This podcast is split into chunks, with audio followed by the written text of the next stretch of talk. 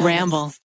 The wait is over. That is right. Season 5 of The Kardashians is here. Just when you thought life couldn't get any faster, they're punching it into overdrive. Kris, Kourtney, Kim, Khloé, Kendall, and Kylie are back and continue to defy expectations in all their endeavors. So get ready to go behind the glitz and glamour of the most iconic family on television.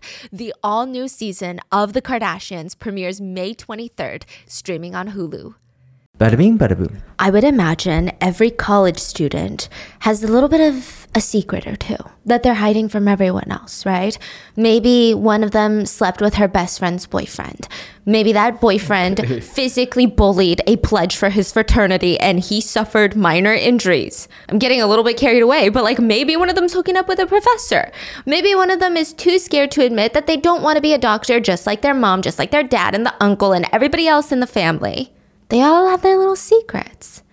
Sydney Powell's secret was fascinating, but even more intriguing was her way of going about things, her way of making sure that nobody found out her secret, nobody found out the truth. Sydney Powell's secret was that she wasn't in college at all, yet she would live in a dorm room with a roommate, have her backpack on, telling her friends, Sorry, I can't hang out right now, I gotta go to class. She was a part of a sorority. She would come to all the sorority meetings. She was in the library stressing out about the next exam that they had. She wasn't enrolled in the college at all. The dean and associate dean of student affairs, Michelle and John, at this university, they had multiple in person meetings with Sydney. They all went something along the lines of Sydney, you just can't go to sorority meetings when you're not enrolled here. Sydney, you have a few days to move out all of your belongings from the dorm rooms. Only full time students can live on campus. You're not enrolled here. Sydney, is there something we can help you with? Why haven't you moved out yet after we've already told you you can't keep living in the dorms? Like we said before, you don't go here. Sydney had been a student at the University of Mount Union, but she had been put on academic probation and had been suspended from the school this semester, meaning she no longer went here, at least for the time being. That means she's not allowed to live on campus, she's not allowed to attend classes, engage in Greek sorority life. As far as Michelle and John were concerned, she's not a student here, but she refuses to leave. They had to wonder okay, did she tell her parents yet? Is she trying to buy time? March 3rd, 2020, Sydney's mom, Brenda, she calls to ask the dean and the associate dean about her daughter. She's like, What's going on with Sydney? Is she in school? Is she not in school? Michelle and John, they had been in a meeting, so they didn't get around to calling her back for like an hour. Brenda picks up the phone and they're like, Hi, this is, you know, Michelle and John calling you from the University of Mount Union. Hello, yes, thank you for calling me back. They didn't even start their conversation because it sounded like Brenda was getting attacked mid phone call. There was this loud thud that they heard, then this crazy scream, and then more pounding. It was like six, seven pounds, like boom, boom, boom, boom, really loud, just ringing through the phone. Michelle said that she heard some sort of eerie sound, kind of like like an expulsion of air. Someone had like the wind knocked out of them. That's how she imagines it would sound. Michelle and John are sitting in an office with the phone on speakerphone in between them, and their eyes are wide. They're looking at each other like, what is going on? So they keep asking through the phone, Brenda, is everything all right over there? Do you need help? Is everything okay? It sounds like someone's being attacked. Mm-hmm. There's more screaming. And then the line goes dead. The office is silent. Immediately, Michelle and John, they start calling Brenda back. They call her, no response. They call her a second time, no response. They call her a third time. Finally, the line connects. Brenda, is that you? Are you there? Is everything all right? Finally, a voice on the other end says, Yes, this is Brenda. Michelle and John look at each other, and their eyes are like probably bugging out of their head. They're confused, and they're shaking their heads slowly. They knew this was not Brenda. John says into the phone, This is not Brenda. Sydney, I know this is you. And the line goes dead. Sydney Powell, honor roll student, scholarship recipient, had just murdered her mom with a cast iron skillet and stabbed her in the neck 30 times with a steak knife. But why? As always, full show notes are available at rottenmangopodcast.com. This is a fairly recent case with the verdict coming through just a month ago, like September 22nd, I want to say. And it's interesting because it wasn't a trial of who did it and how they did it, which is normally what we see in these murder cases, homicide trials, but more so a question of did the person know that murder is wrong? What? Yeah, so I feel like the tides on this case have been changing by the day while the trial was happening back in September.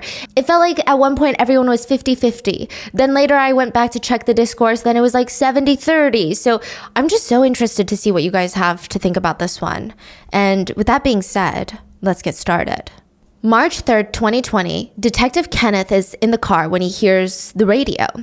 Two faculty members of a local college called the police requesting a wellness check on one of their former students' houses. The radio said that it could be a potential break in situation at this home.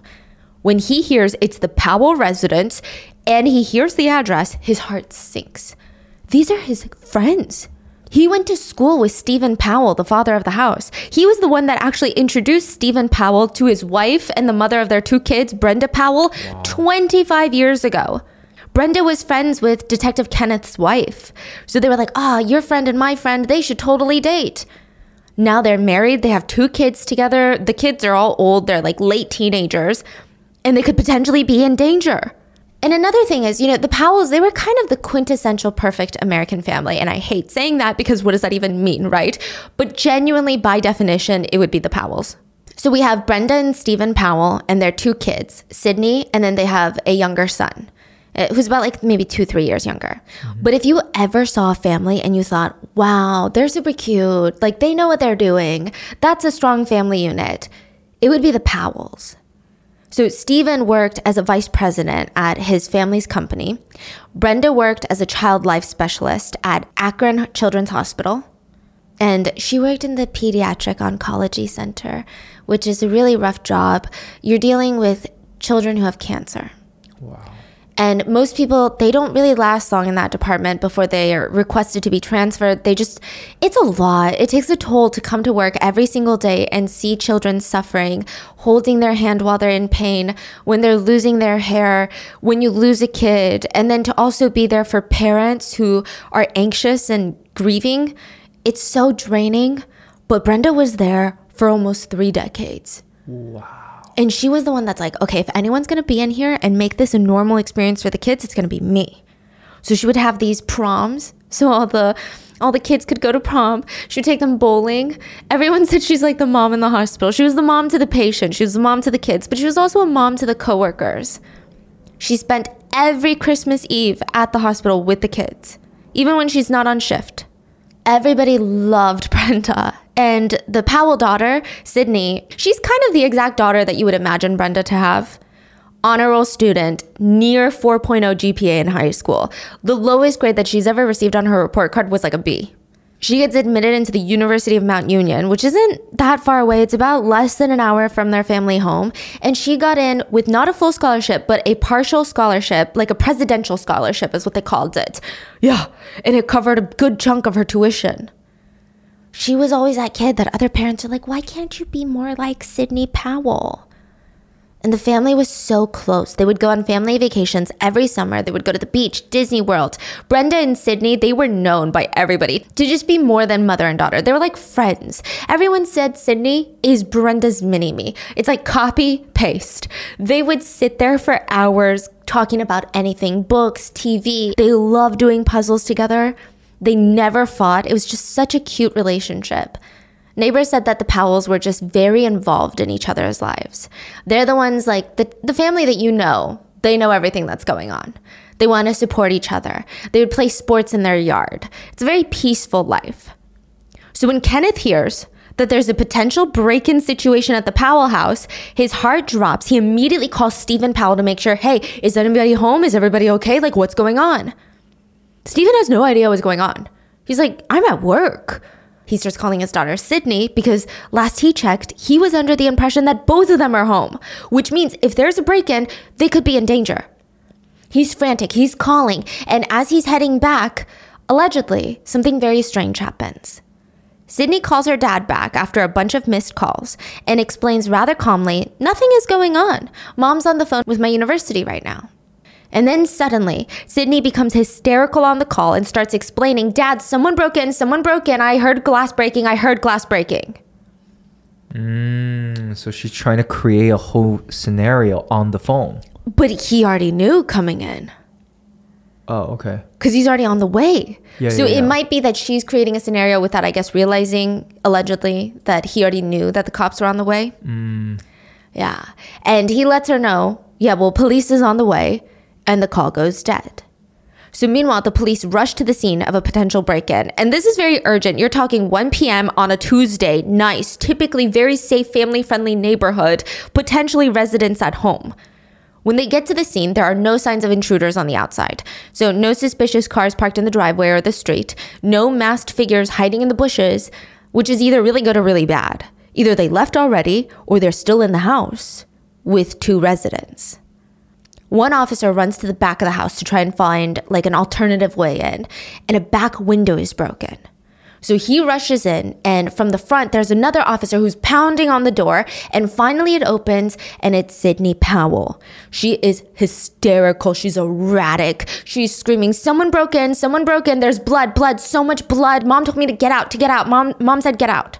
The officer leads her outside. I mean, she's in no place to even talk straight. Like she's just hysterical, right? And they just want to get her out of the house so that they can clear the whole place.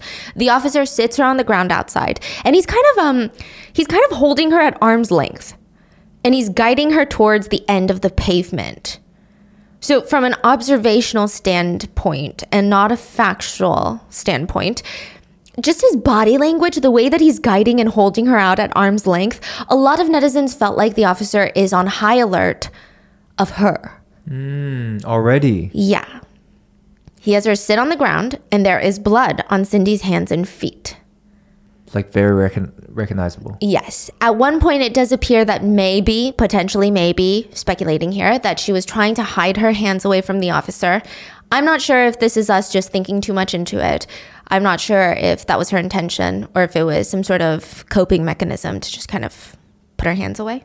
For my audio listeners, I will describe all the notable parts of the body cam footage, but it's not necessarily the most important watch.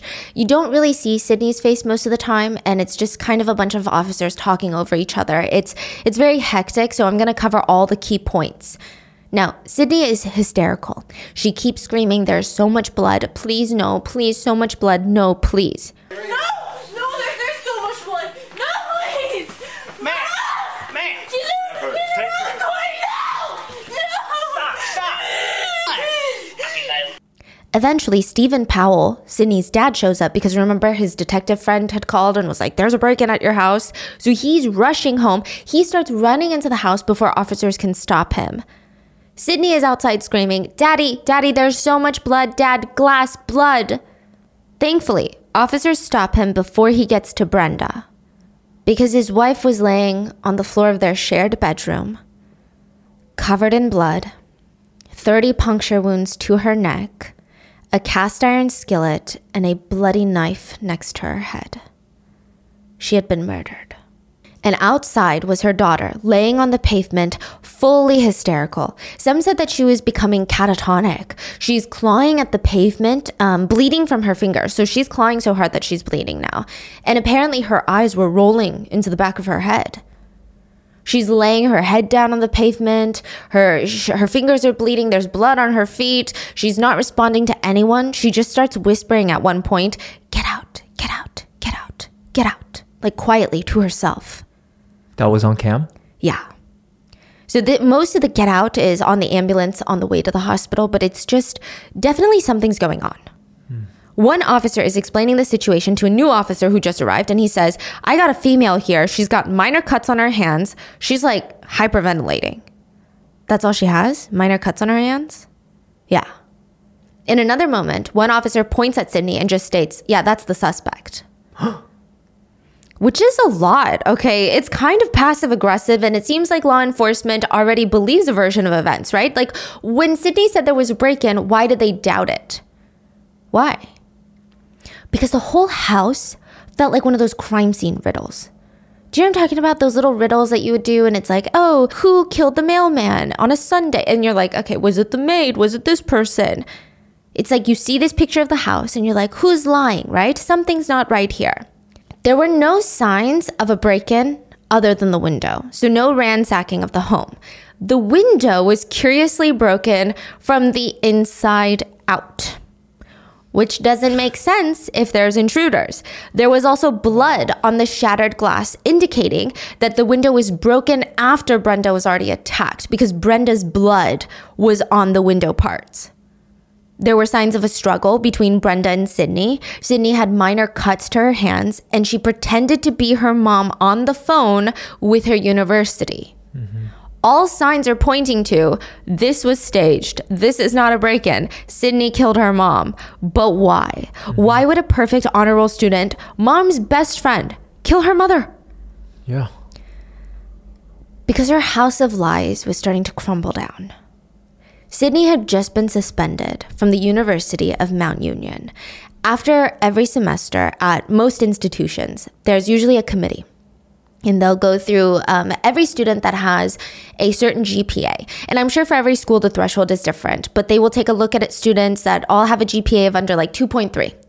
They place them on academic probation. And once you're on academic probation, that means this semester, if your GPA doesn't go up, you're gonna be suspended from school.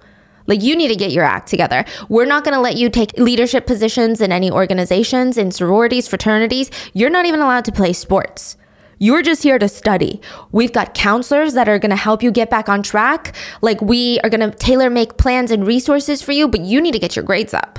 Because if you don't, you get suspended. Now, suspension, it sounds bad because, you know, it, it is bad, but it's basically the school saying you're suspended for a semester. Like, we're on break, you and me. So take a semester to go home, recalibrate your life, rethink your life decision, handle any personal matters that are making you stressed out from school, figure out what your problem is on your own time. And typically, when students come back from suspension, they resume where they started. Mm-hmm. Now, it's the next semester, once they get back, they can't get their GPA up, then they could be looking at dismissal, which means you cannot come back to the school. Like you're done. So, suspension is kind of like a, a second chance, it's a reset. And compared to a dismissal or like an expulsion, I, I'm sure it's stressful, but it's nothing too bad. Like, really, in the grand scheme of life, you're gonna be fine. Yeah. Sydney Powell was suspended for the spring semester of 2020, meaning she was formally suspended starting January 2020. But literally, zero people in her life knew about this. She didn't. what, why Yes. is she suspended? her GPA fell to 2.2? Oh, what happened? I don't know. You know, some people say that she was just struggling to adapt to college. Some people say mm. that it could have been the freedom of living at the dorms instead of with her parents. Okay, so nothing big No. in life that happened. It didn't seem like there was a traumatic event that mm-hmm. made her unfocused on her studies. Yeah. I see. So she doesn't tell her parents this. Her younger brother, her best friends, not even her roommate that she's known since they were kids, maybe even earlier than that. She told absolutely no one about her suspension. And it's not like she ran away and hid from the world and cut off contact so that she would never have to tell them. She stayed on campus. She lived on the dorms, pretended to study with her friends, walked to class with her friends, talked about her schoolwork, even went to sorority meetings. For almost two months, Sydney was getting away with it. And I'm genuinely so curious about exactly how she got away with it. Okay, so first of all, her key card was disconnected because she was suspended and technically no longer a student. So, how is she getting into the dorm building? How is she getting into libraries or cafeterias or main buildings where the classes are held? Would she just wait around until she saw someone go in and tell them that she lost her card? But then also, how many times can you tell your friend that you lost your key card? And when everyone is walking to class, if you have your little backpack on and she's like, oh, my class is that way, right? And then what? Do you just like wait outside? Do you go to the bathroom? Like, what are you, where are you going? Do you go back to the dorm room? Honestly, it's kind of fascinating that she pulled it off for two full months. Like, the logistics of this operation is very interesting. Every little thing would require a lot of thought. It's not just Everything is a lie. Everything you say is a lie. yeah, and every action, waiting in front of the building, you know, like these are all, everything is thought out, kind of, is Yeah. my opinion and a lot of people's opinion. I love meal deliveries. In fact, I love everything about having my meals delivered straight to my doorstep, except the delivery fees. That's why I signed up for the Dash Pass, an exclusive membership from DoorDash that lets you make an unlimited amount of fee free orders for eligible orders. Whether it's food from your favorite restaurants, groceries from across town, or anything in between, the Dash Pass can get you $0 deliveries and lower service fees on eligible orders. That means you can easily save money at your favorite restaurants and grocery stores. The Dash Pass practically pays for itself in two orders on average. The math is mathing. Plus, Dash Pass gives you special access to exclusive promotions and menu items, and all of this for only $9.99 a month. Open the door to $0 delivery fees and savings you can't get anywhere else. Sign up for Dash Pass today only on DoorDash and get your first 30 days free if you're a new member. Subject to change, terms apply. I don't really like doing chores around the house, I'm gonna be honest with you, and I especially used to hate doing laundry. It was just one of my more tedious tasks. It takes so much time, and I often feel tempted to not even bother sorting out my clothes. But I've been trying to motivate myself to get a lot more organized, and I finally found a way to make doing my chores so much more interesting, so much more engaging. And that's by listening to audiobooks on Audible. You guys know me, there is nothing like playing a good psychological thriller. So obviously, that's what I've been listening to. I'm currently listening to The Housemaid by Freida McFadden. The main character, Millie, is out on parole and she's desperate for a job. She doesn't have any money, she's living out of her car, and she gets this opportunity to be this rich family's housemaid. Millie agrees. Even though there's just something really strange about the Winchesters, especially the wife, Nina, she just seems to love finding ways to make Millie's life very difficult. The family is hiding something, and Millie is hiding something, and there's just so much tension between Millie and the husband.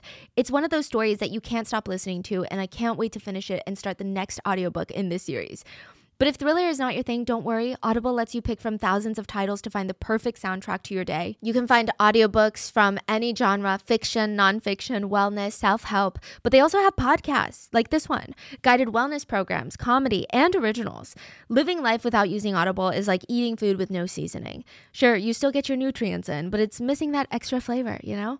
So if you want to spice up your day, I highly recommend Audible. Audible members can keep one title a month to keep from the entire catalog.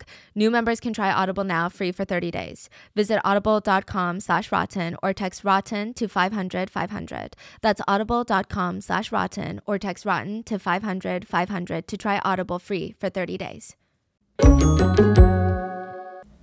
Now, Sydney is pretending to be enrolled in school for almost two months till the Associate Dean of Students, Student Affairs, has a very confusing incident with another student the president of Sydney sorority comes in and is like, hey, this is my roster of everyone that's going to be paying dues this semester.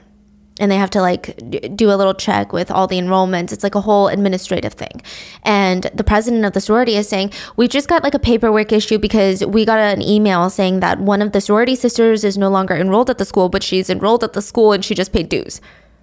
And the associate dean is like, mm, I feel like she's not enrolled here let me check. And she's like, no, I remember. I remember vividly. And she tells the president of the sorority she's actually not enrolled this semester.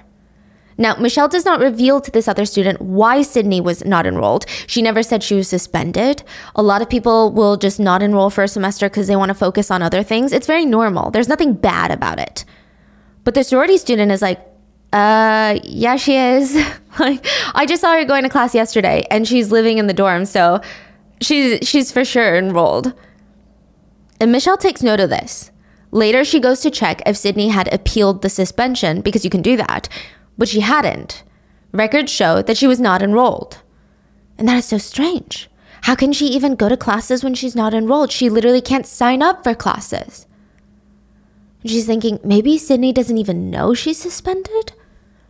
But she knew. The school will send out an email alerting the student of their status, but they'll also send out a letter by mail and it has to be signed for.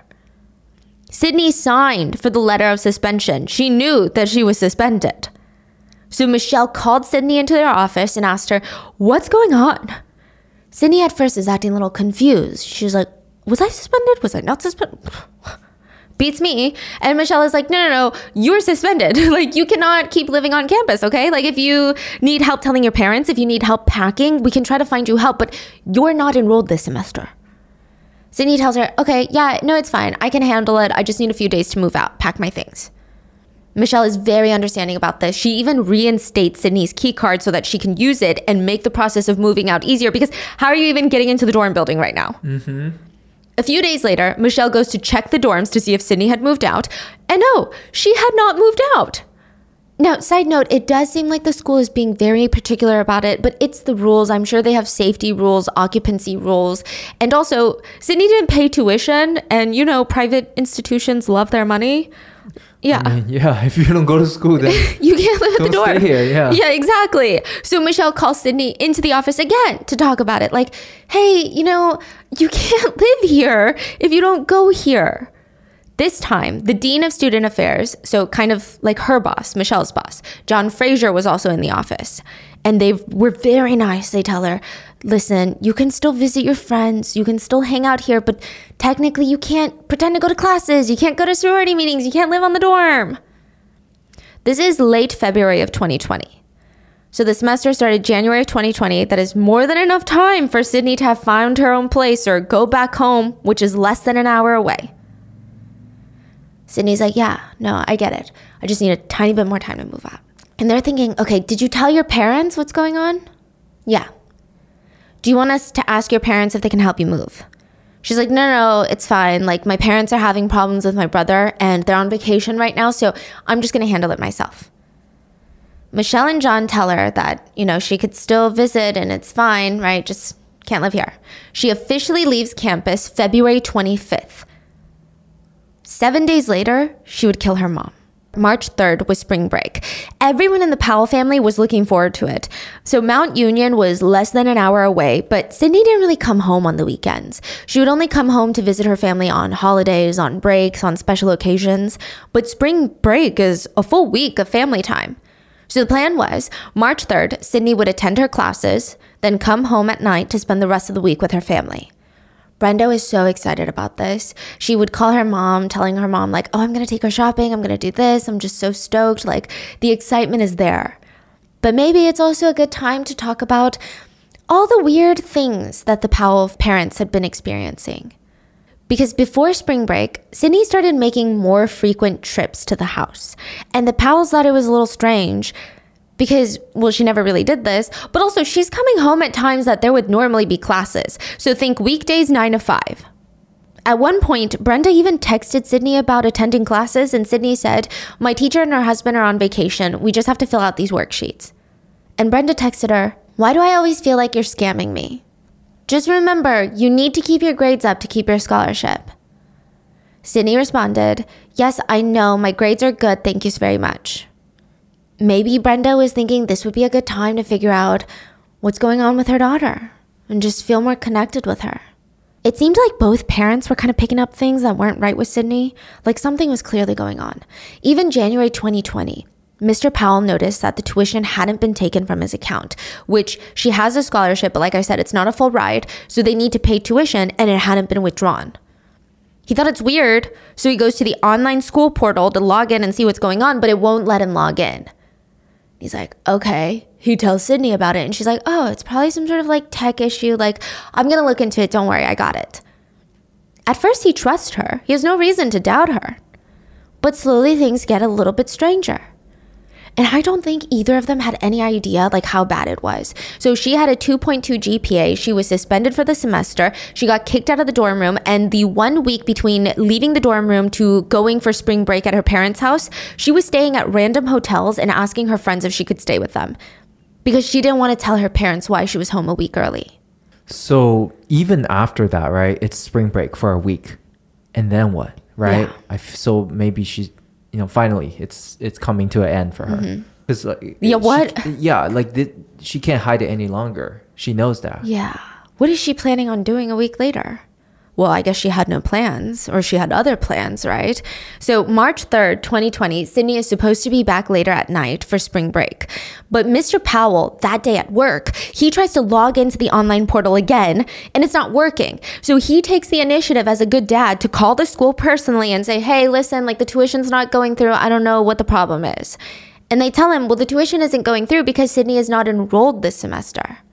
He's so confused. He checks his Life 360 app, which is the whole family uses it to share their locations. So he doesn't use it that often, I'm assuming. So he just randomly checks it because of this whole news. And Sydney is home. And she said that she had classes and she'd be coming home after classes at like, let's say six o'clock. It's not six o'clock yet. So maybe what the school is saying is true. But that would mean that she had been lying since January? Wait, when was this? March 3rd, the day of spring break. So Mr. Powell leaves his workplace to go see his daughter at home, but he also leaves his phone because he doesn't want Sydney to know that he's coming home to confront her. Hmm. Wow. Yeah. So he shows up unannounced at the house and they talk. And it said that she just told him that she is still going to try and take some classes, do some homework on the side, but she's having a rough time. She confided in him that she wanted to maybe take the semester off. So he doesn't, it's speculated that he doesn't know that she was suspended. The school told him that she's not enrolled this semester. But because she's 19, she's a legal adult, they're telling him, like, you got to ask her for the details. I see. So he doesn't know exactly like her grades, all of that. Okay. And I think she probably lost her scholarship, I think, I'm assuming, right? Because mm-hmm. I what I'm gathering from the trial and from what he's stating, it seems like Sydney still didn't tell him the truth. Mm-hmm. That is the speculation because he just kept saying, "No, I think that you should finish your classes and then summer break we can figure something out. It'll just be a lot cleaner that way. Like that's the way it should be done." But she kept saying that she's discouraged because all of her friends know what they want to do in life and she doesn't know and she doesn't have her shit together. And he's telling her that's not true, okay? So maybe tonight when your mom gets home from work, I still have to go back to work, like we can all have a conversation about it. So he starts heading back to work. When he gets there, he ends up calling Brenda and telling her the gist of what happened with Sydney, giving her like the Spark Notes version. And she's like, you know what? I'm gonna leave work early because this is a big deal. She says that she will talk to Mount Union, she will talk to Sydney, and they're gonna figure it out. It doesn't seem like Brenda was mad at all. She just wanted to help her daughter out and be there for her. So Brenda actually got her degree in childhood development. She's around children and conflict all the time. So she if there's anyone that can handle a situation like this with compassion, but also a level of firmness, it's going to be Brenda. Just to give preface, Brenda's I just can't imagine, and I don't think that this is what happened based on everybody's statements. She's not the type of mom that's gonna come in screaming and kicking, like, How dare you? You're disgusting. You're a disappointment. It seems like she would be a bit more gentle, you know? She's gonna get to the bottom of it, but it's not gonna be this horrendous experience. So on the way home, Brenda calls the dean of student affairs, and they're both not picking up. So Michelle and John are both in a meeting. She leaves a message, and they would call Brenda back, but she would already be home talking to Sydney at that point. By the end of the phone call, Brenda would have three puncture wounds to her neck, and she would be hit on the head multiple times with a cast iron skillet. What happened next? Um, there was a very large or a very loud sort of thud sound, like a pound, a pounding or a thud, um, accompanied by a s- by a pretty loud scream, um, and um, the scream might have actually pr- been first, and then the thud, Okay. as I think about it, and then um, there was sort of a an expulsion. The other sound that I heard at that same time, or, or right after, was sort of an expulsion of air, like the air was knocked out of somebody. Okay. Um, I, I, I'd always heard that expression of the air being knocked, you know, having the wind knocked out of you, but I didn't. That's actually what it sounded like. Um, and then several more repeated thuds. Sydney's family, they paid the bail. She was sent to live with grandma, Brenda's mom. Wow. On a hundred acre farm. And a lot of netizens wondered how her grandma is okay with living with the person who killed her own daughter, or how she even feels safe. But the whole family is standing behind Sydney. They believe that she was insane at the time of the murder, that she never meant to kill her mom. Sydney said, I blacked out that day. She remembers little flashes, little bits of the day. She remembers crying and feeling the need to get away and hearing these voices in her head that kept telling her that she's a loser and she's worthless and that she needs to kill herself. And then she didn't know what was going on. At one point, she remembers hearing the glass break, and then there was blood. There was so much blood, and she was trying to stop the blood, and it was just. There were cartoon figures, and then fire was coming out of her hands. So she's saying, I didn't mean to do any of this. And her whole family is sticking behind her. But regardless of that, the case was going to go to trial. And Sydney's dad, Stephen Powell, the victim's husband, but also the defendant's dad, said, This goes against what Brenda would have wanted. I don't know why we're doing this. This isn't what anyone wants here. I don't know how she can handle it. Meaning Sydney. I don't know how I can handle it. I'm trying to keep my family together. He said he a thousand percent believes that Sydney was having a psychotic break the day of the murder and should not be tried. Now, this case is going to be really, really trial heavy because, you know, we know the facts of the crime, right? But the main reason that this case has been so controversial and honestly, for lack of a better word, captivating for a lot of people is the trial itself. And the question of was Sydney Powell insane at the time of killing her mom? Her best friend with a cast iron skillet and a steak knife? A steak knife? a steak knife. It's a question of was it mental illness or was it psychosis?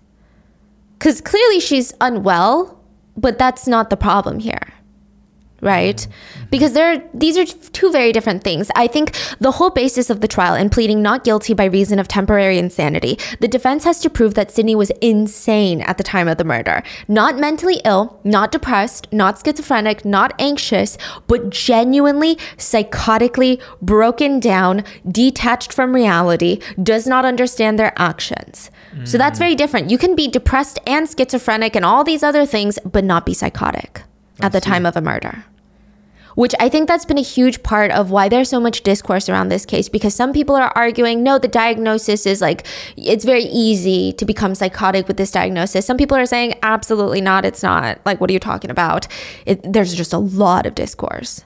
But just something to keep in mind while we get into the trial. The argument is was she insane at the time of the murder? Not before, not after, but during the murder. So that's mainly what the trial focuses on. And it does kind of bulldoze through Brenda's life. I think the whole situation is really sad. Um, Brenda, as a victim, doesn't seem to have her story shared in a way that it likely would have been had the killer not been her own daughter. And the victim and the defense's families, they're the same family. I don't know. I just, I, I, I guess I feel for Brenda Powell and her family. I'm sure it's a very complicated feeling, and I'm sure that the trial makes them feel victimized twice from this incident. So let's go over what we thought were the most pivotal arguments in the trial, and you can come to your own conclusion at the end. The defense argued that Sydney was suffering from blackouts and hallucinations. They brought in three experts to argue that Sydney was insane at the time of the murder. They said that she was experiencing auditory hallucinations, even visual hallucinations. She was seeing cartoon figures, that she saw water and flames squirting out of her hands. She felt like everyone was watching her, analyzing her, that the FBI was monitoring her. They stated that schizophrenia does tend to manifest in the late teenage years or early 20s. So Sydney was 19 at the time of the murder. It has been proven that there is a link between stress and triggering symptoms of schizophrenia or making it worse. They also argued that Sydney had two concussions when she was younger. So she got them while she was playing soccer as a kid. And there are speculations and some loose studies done. So I say loose not because there's no correlation, but loose because it seems like most medical professionals cannot agree definitively the link between concussions in early childhood and psychological problems later on. There's definitely could be a cause and effect, but we don't know exactly how strong it is. I mean, we've gone through this whole thing. We talked about a lot of serial killers that we covered uh, when we were just doing audio episodes, but a lot of them would fall off swings and hit their heads, and it's it was always the swings. There are also some studies that show that concussions and brain trauma can have early links to schizophrenia, but those don't really seem to be fleshed out studies. But a huge argument the defense had was what would be the reason for Sydney to kill her mom? It seems like taking one small problem and blowing it up, you know? They argued that she didn't even go through the basic steps someone would take after murdering. She didn't wash the blood off of her. She didn't change her clothes. She didn't flee in her car. There's like three cars parked in the driveway. They said that her actions were insane. She had no motive. There was no planning of the incident. There was no attempt to flee afterwards. They argue she's clearly losing her mind. She's whispering, get out, get out, get out to herself while being transported to the hospital. She's seeing hallucinations. She's hearing voices telling her to hurt herself. Maybe they even speculated during the trial. Maybe she saw Brenda as an extension of herself and thought she was hurting herself. That train of thinking was quickly put out by the court. But they said the day of the murder, she's catatonic, you know? You see her in the body cam footage at the end of the driveway. I mean, she is not there. She's incoherent. She cannot talk to anyone. The expert said, and I quote, Nobody's home. She's gone. Nobody's home up there. She's completely lost awareness. They also argued that after being released on bail, she spent nine days in psychiatric care. Nine days. They argue that the doctors were only there to figure out what was wrong with her, and she was diagnosed with schizophrenia at that point and given heavy medication. They said she has no history of violence, no history of antisocial behavior, substance abuse, or any major prior mental disorders. Brenda was also comforting Sydney in her last moments. Why would she kill her? The prosecutors argued that there is no evidence of her being broken or detached from reality. So now the state, you know, are saying, other than her saying, I hallucinated, we don't see any of these symptoms before, during, or after the murder. And that's not the argument. The argument is during the murder. So they're like, let's look at during the murder, right? So clearly, clearly, Sydney was exhibiting symptoms of anxiety and panic attacks before the murder. Okay. So a lot of her friends testified, like, you know, she was definitely withdrawing from us in our friend group. And the defense kind of tried to use these as, see, she was going through it. And the prosecutors are like, anxiety and depression are not blackouts and hallucinations. That's mental illness. We're talking psychosis, very different things.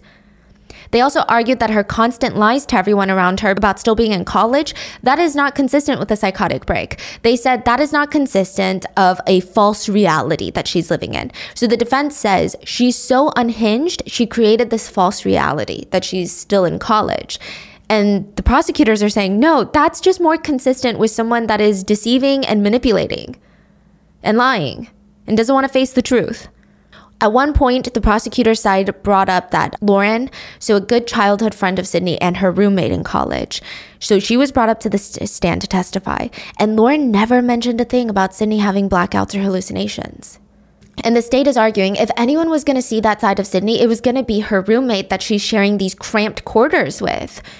She said Sydney was fine. She seemed a little stressed out. She seemed like maybe anxious, but I didn't see any blackouts or hallucinations. Another friend of Sydney's was brought in to testify, and she said that Sydney reported having these really vivid dreams. They were apparently so scary, like these nightmares were so intense, that Sydney would be a bit shaken up for a few days afterwards. A lot of netizens had problems with this testimony. They argued, I also have nightmares and I sleepwalk. I have sleep paralysis like every other night, and I never thought about killing my mom. Others argued, this is just getting goofy. Everyone is just grasping at straws to make it seem like this girl is suffering from hallucinations when, like the rest of us, she's just having vivid nightmares. Which, to clarify, I personally am not downplaying anyone's experiences with vivid dreams or their emotional response to it, right? But I'm just informing you guys of a lot of the netizen discourse about this particular subject because this clip kind of went viral on like YouTube Shorts, even. And the only thing that I can say about this is, I think the argument for insanity just was not the strongest here. Like, you cannot plead insanity, and then one of your friends is like, she would have these really intense nightmares.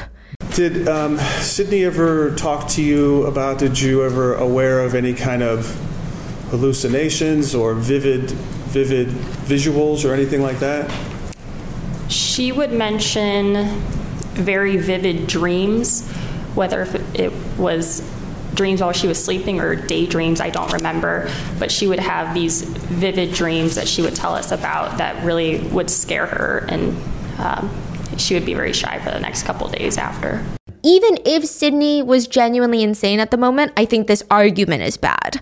Got it. So I think that's why a lot of people were picking at it and like, ugh, what what is this, you know?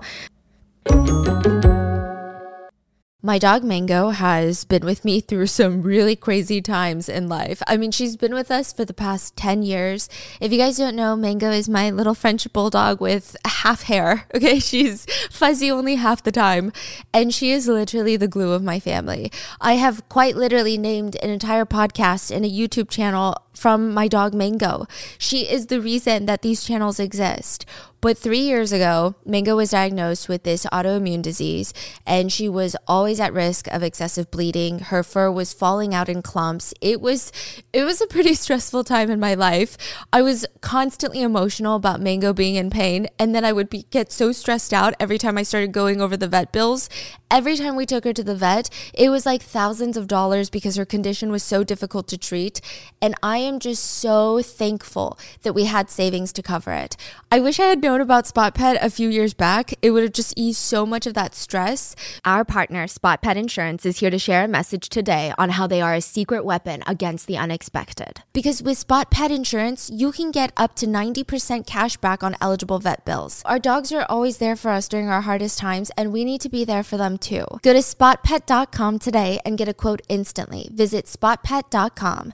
Paid ad from Spot Pet Insurance. Waiting periods, annual deductibles, co-insurance, benefit limits, and exclusions may apply. For all terms, visit spotpetins.com slash sample policy. Insurance plans are underwritten by either Independence American Insurance Company or United States Fire Insurance Company and produced by Spot Pet Insurance Services, LLC.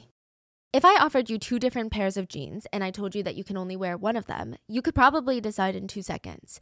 But what if I offered you a thousand pairs of jeans and they're all slightly different? And I said you can only wear one of these for the next 12 months straight. This will be your go to pant of choice. What are you going to do? How do you even start to choose? That's exactly what I felt like when I was combing through thousands of listings whenever we were moving to a new apartment. I would spend hours a day stressing about is this apartment in a good neighborhood? Is it going to accommodate my dogs? Does it fit my budget? I didn't know any of these. And the worst part is, most of the listings didn't even tick all of my boxes. That is why apartments.com is your best place to look for your new home. Apartments.com lets you filter your search based on whether you have pets, if you want a balcony, built in AC, whatever it is that you're looking for. The website remembers your search so that you don't have to keep filtering every time you come back. And apartments.com has more rental listings than anywhere else, meaning no matter how specific your needs are, they got you. And your instant alerts mean that you can spend less time online looking for the perfect place and more time doing you. So if you're looking for a new place to call home, head over to apartments.com, apartments.com, the place to find a place. Now, another moment that kind of gets brought up in the same vein is one of Sydney's high school teachers testified about an incident during junior year where Sydney was freaked out about having to give a presentation at school. And she said that all the numbers were kind of getting blurry in her mind. She was so anxious, they're jumbled together. I didn't have a class, so it must have been when I had a planning period and I was in, alone in my room, and the two of them came in, and Sydney was crying, um, and she was she was I would say distraught. And um, I said, you know, what's what's wrong? And she said that she had a test or I think it was a presentation uh, for a chemistry class, and she said, I, I can't I can't see the numbers. And I said, what? What do, you, what do you mean you can't see the numbers? She's like, I can't see the numbers. I can't present. I can't see what's in front of me. And I said, okay. I said, um, you know, how can I help you? What do you want me to do? And um, I mean, she was she was really upset. She was she was. Um, she, yeah, she was pretty upset about it. So I said, Well, what do you want me to do? Do you want to go down and talk to the teacher, or do you want me to? And she asked me to go. So I went down and I talked to our teacher, and I said, Look, Sydney's really upset. She says she can't see the numbers. She's um, asking if she could take the test on another day. And the teacher said, Yes, of course. And so um, I went up and told Sydney, and, uh, and so I I assume she took the test on another day. It wasn't you know I wasn't the person in charge of that test. Okay. This was used by the defense as a way of saying, hey, these issues, these psychological issues were there since she was younger, and stress can make it worse. Prosecutors would argue that's just a panic attack. Lots of people have panic attacks, doesn't mean they go kill people. Like, that's not a psychotic break. So I don't know, you know, some people like the arguments. Some people felt like, is this even a strong correlation with insanity? Anyway, to say that she was hallucinating to the point of killing someone, and then her friend saying that she had vivid dreams, just overall, not a great look for the defense. But the same friend, Amanda, did say that whenever Sydney was stressed out, she would confide in her mom. And the defense used this to argue Sydney had no reason to kill her mom. Her mom was on her side. But the prosecutors argued the same point, but oppositely. They said, actually, she would be willing to go to great lengths to not disappoint her mom. Even Amanda backed that up. She said, Yeah, Sydney, as a friend from what I knew, she would not want to disappoint her parents. Prosecutors argue the timing of when Sydney killed her mom seems consistent with their theory that her mom is on the phone. She's about to find out the full truth of Sydney's lies. Not even, hey, I want to take some time off of school and figure out what I want to do. But no, your grades are bad. You're going to lose your scholarship. You're being suspended. The disappointment must have been huge. Maybe even the biggest that Sydney would have to get from her mom, and maybe the anticipation of that, the stress of that. In that moment, it was a crime of passion for her wanting to prevent her mom from finding out the truth. They argued as for Sydney freaking out when the cops arrive, whispering, get out, because a lot of people use this as, see, she was having a psychotic breakdown. They're saying actually that could be a very normal trauma response to killing someone. Even if you're not in psychosis, if you kill someone, you're gonna have a strong mental emotional reaction. It doesn't mean that she was necessarily insane the whole time she killed her mom. She could have been very well sane and then had a breakdown after the shock kicked in that, oh my God, I just killed my mom. They argued that her answering the phone during and right after the murder and pretending to be her mom does not feel like she was disassociating from reality. They said it felt more like she was trying to buy time. The prosecutors also pored through her text, email, search history before the murder, and everything seemed normal. They said at that point, when you're in that state where you can't even tell that murder is wrong and that you're murdering your mom, your search history is going to be weird. Your actions are going to be weird. Your call log history, your text messages, they're going to be weird. They're not going to be normal. She even went to a viewing party of The Bachelor with her friends the night before. The prosecutors argue what? Are we talking about temporary insanity for five minutes? In the end, they argue that the defense's experts relied heavily on everything Sydney said to them after the murder, but that's not the point. The prosecutors are arguing it's during the murder. Was she insane during the murder? And they think all signs lead to no. They argued all the defense experts are drawing from their interactions with her after the murder instead of during. They also don't even think Sydney had schizophrenia during the murder. They said she had borderline personality traits, malingering, which is someone who exaggerates and stretches the truth to get out of work or obligations, and probably had some sort of anxiety disorder. There are a few people, um, well, not a few people, a lot of people online that have armchair diagnosed her with narcissism. A lot of people speculate that she did this because Sydney's whole identity became being smart being the honor roll kid, being the kid that everybody else's parents are so jealous of. She based her superiority and her identity based on that. And when that was about to come crumbling mm. down, she had to prevent people from finding out the truth. So she did something so drastic because that can really be the only way to, I guess, for a lot of people to connect a motive to the situation. Yeah, I feel like we've heard of that before. Yeah. I mean, there are a few more notable parts of the trial that netizens have been talking about, so we're just going to quickly cover those. For one, Sydney was crying a lot throughout the trial. Some netizens argued that Sydney kept squeezing her eyes, trying to make sniffling noises, but no tears ever came out. I will say that she did exhibit some really intense facial emotions during the trial. So whether they were natural and a byproduct of her feeling those said emotions or her faking it, I, I, guess that's up for you to decide. But she was seen constantly crying. She was seen covering her ears, cringing, like physically reacting to what people were saying at, on the stand specifically people who are not on her side, I guess, right? Just covering her ear? Yeah, so that's a huge argument as well, right? So when she's covering her ear, a lot of netizens didn't like it. They were yeah. saying the act of covering her ear feels very childish. Yes. And it's like a little kid that's like, mm, I can't hear you, I don't want to hear you, right? Yeah. She's 23 at the time of the trial. I don't think that I would have done that at 23. It's just very odd.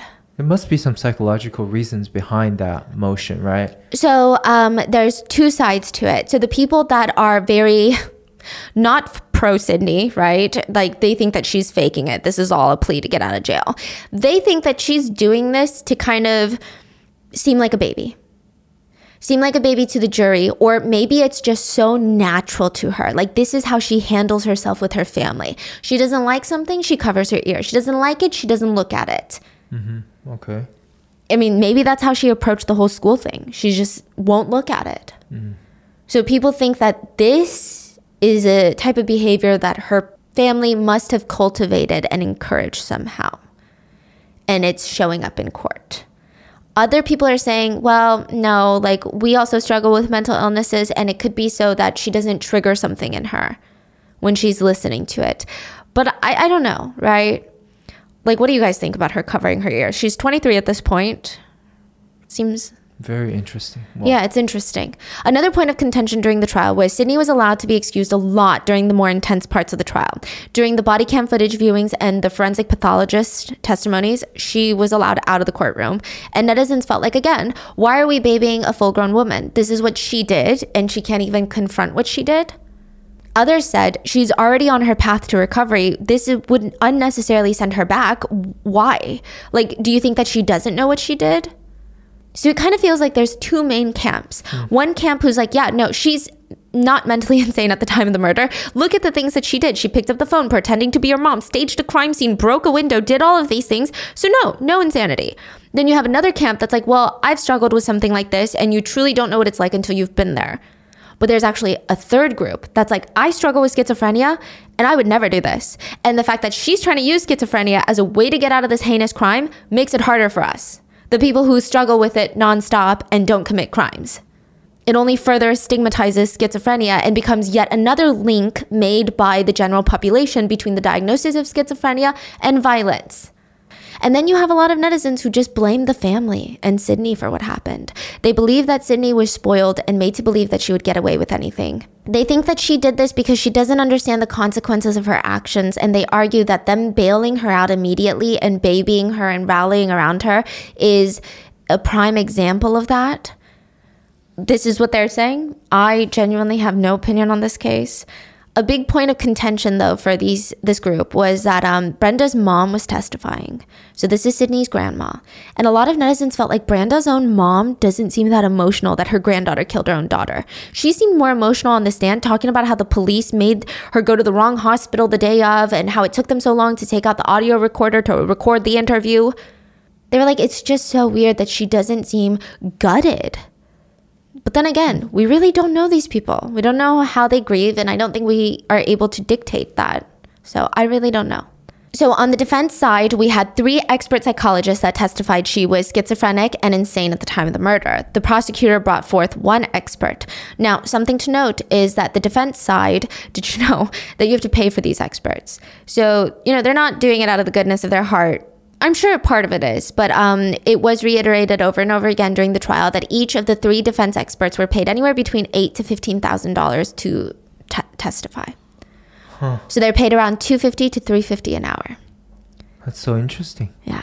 So you can pay like for a bunch of quote experts to to defend you in yeah, court. yeah, but I mean, definitely, if they're lying, it could damage their reputation and they could lose this source of income. Mm-hmm. But I, you know, it's one of those things where humans aren't perfect, though. Yeah. So you have to wonder how much confirmation bias is playing a role in either side, both sides, really. And what's interesting is that while all this online discourse is happening, it does seem that Sydney's lawyers were taking note. So, which it's a speculation, but if it's true, I guess it's good. That's what good attorneys do. But to give you an example, early on in the trial, Sydney showed up with black nail polish. And a lot of netizens pointed to the fact that it just seemed like she didn't care. She just, they hated her nails. It stood out when she was wiping her face with her tears. And very soon after, the rest of the trial, natural nails, no black nail polish. So it does seem like someone on the team was listening to social media discourse, potentially speculating here. Also, they requested that she have a therapy dog during the trial, which a lot of people were so upset by. Like emotional support dog? Yeah, this, you know, listen, I'm all for therapy dogs. I'm all for emotional support dogs. But when Wait, so there was a big dog sitting next no, to her? no, no, they rejected. Oh, okay. Because okay. you know, it's like during trials, there was another case we recently did where they asked for like a a blanket or something? yes, a comfort blanket, and you're like, mm, just. I'm sorry, but you're gonna have to suck it up sometimes. This is kind of one of those situations. Yeah, especially in front of. I mean, this case is different, but when Yeah. there's victims' families and Yeah. yeah, yeah, it's kind of like, all right, you don't get to you don't get to do that right now. I mean, this trial is just filled with a lot of heated moments. The most questionable moment outside of the murder itself was when Sydney's attorney had this really odd intimate moment with her in the courtroom. So Sydney is sitting down and he's approaching his chair. So he's standing, walking towards her. He puts one hand on her shoulder, but it's near her neck, which you know, one would argue is kind of an intimate positioning. And then he leans his head down and whispers something super close to her ear. It almost looks like he's kissing her head. That's how close he is. And she mouths something to him, and it seems like she says, I love you. Later, the attorney stated he whispered, Brenda loves you, and so do I. A small group of people felt like that's refreshing for someone to have an attorney that genuinely cares about them. That's good. Others argue, not the time nor the place. Some people said it just felt really strange. Like a little unprofessional, a really weird, like never seen before in a courtroom type vibe. In the end, 23 year old Sydney was found guilty of murder, assault, and tampering with evidence. She was sentenced to life in prison, but she can get out in 15 years on parole, which means if she serves the minimum sentence, she will be 38 years old when she gets out, which honestly is not that old. Sydney and her team plan to appeal this decision, and her attorney said this was injustice. So there's just been a lot of mixed reactions. You know, half the people, I would say a good majority of the people, seem very happy that she was found guilty. Um, they believe that Sydney is a narcissist using mental health to try and get away from her consequences. They think that she was feeling superior to everyone by being a good student. And now that she had lost that, she was losing her ego. And narcissists will kill to protect their ego.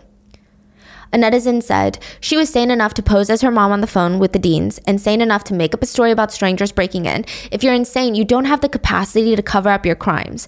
I hope the jury sees all that and holds her accountable. Even if her condition is severe and that's what caused her to murder her mother, then she's sick enough to live in a mental institution for the rest of her life. You don't allow a person like that, that's capable of things like this, to walk amongst the rest of us. Another netizen said, when you're schizophrenic, you can absolutely lie and try to cover up things. When you're in the middle of an episode or psychosis, the part of her brain during psychosis that made her kill her mother would be the same part of her brain that is telling her to lie and cover it up. Schizophrenia is a very scary illness, especially when left untreated. I don't know. What are your thoughts? How do you think the appeal is going to go? Do you think this was justice? Do you feel safer knowing that Sydney's not going to be on the streets at least for 15 years? Or do you think this was a major injustice and now mental health will be even more stigmatized? And this is just another reminder of that, right? I don't think that I have a personal opinion on this one, um, just mainly because of how complicated it is. Even though there's technically justice, the victim's family feel even more injustice with the vic- verdict. So it's just a situation where I don't think I can really have an opinion. It's just hard for me to say one way or another. But I will say, just an observation of years of being interested in these types of cases. Sydney is eligible for parole in 15 years for a violent murder. That to me, just from like the history of what we've seen so far, personally, doesn't seem like a lot. And I'm not saying she deserves it, doesn't deserve it. It's not like a take on that. It just seems like it, it does seem like the sentencing itself was a little more lenient even though the verdict was not what they were hoping for. Yeah. It's just sad. Um, a lot of netizens said for Brenda's family and her coworkers that loved her, they're being robbed twice. They're robbed of Brenda, but some of them might even feel robbed to the right to get justice. Like you want to hate the person that took this mother figure out of your life, but it was her own child that she cherished and loved. So, how are you supposed to feel about it? And that is the current viral case of Sydney Powell. What are your thoughts? Not to be confused with the other Sidney Powell that's also in a trial. But that one's what? a political one. Yeah, it's all about the election and stuff. Anyway, huh. yeah. Let me know your thoughts, and I will see you guys on Wednesday for the main episode. Bye.